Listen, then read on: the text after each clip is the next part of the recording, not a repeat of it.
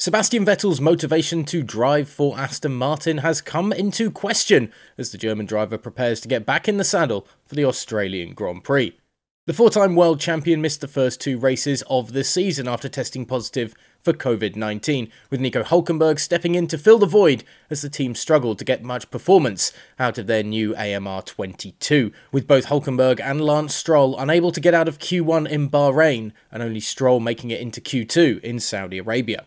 Red Bull Racing advisor Helmut Marko, who of course worked with Vettel very closely during the Germans' time winning championships with the team, has questioned Vettel's desire to get back into the car that is clearly one of the worst on the grid. First, Aston Martin has to build a more competitive car, said Marko to Formula1.de. Because if you drive outside the points, then the motivation is not the greatest. Now, the Red Bull advisor believes that if in the right situation, Vettel could compete for podium spots with the skills he has behind the wheel. However, in his words, where Aston Martin is at the moment, I don't think the motivation will be too great. Maybe Marko should just look at Red Bull Racing and focus on their problems rather than looking at what Aston Martin are doing. Elsewhere, Ferrari team principal Mattia Binotto has outlined what he feels is the game changer in the early season fight with Red Bull Racing and, of course, for the Constructors' Championship.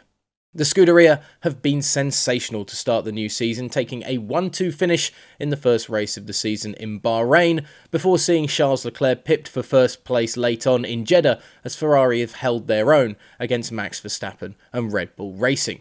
The last time the team was in such a title fight situation was back in 2018 when Sebastian Vettel led at the halfway point of the season before Mercedes came good in the second half of the year.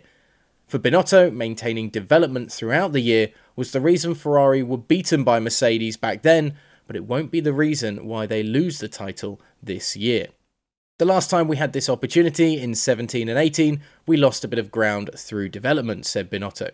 Since then, as for car design, we have improved our tools, which are wind tunnel methodologies, process, and simulator. And today we are much better prepared compared to the past to do the proper job in development. The Ferrari man added that the budget cap adds an extra element into the equation, which will affect the rate of development, and that finding the right policy for the team this year is a game changer in this new era of Formula One.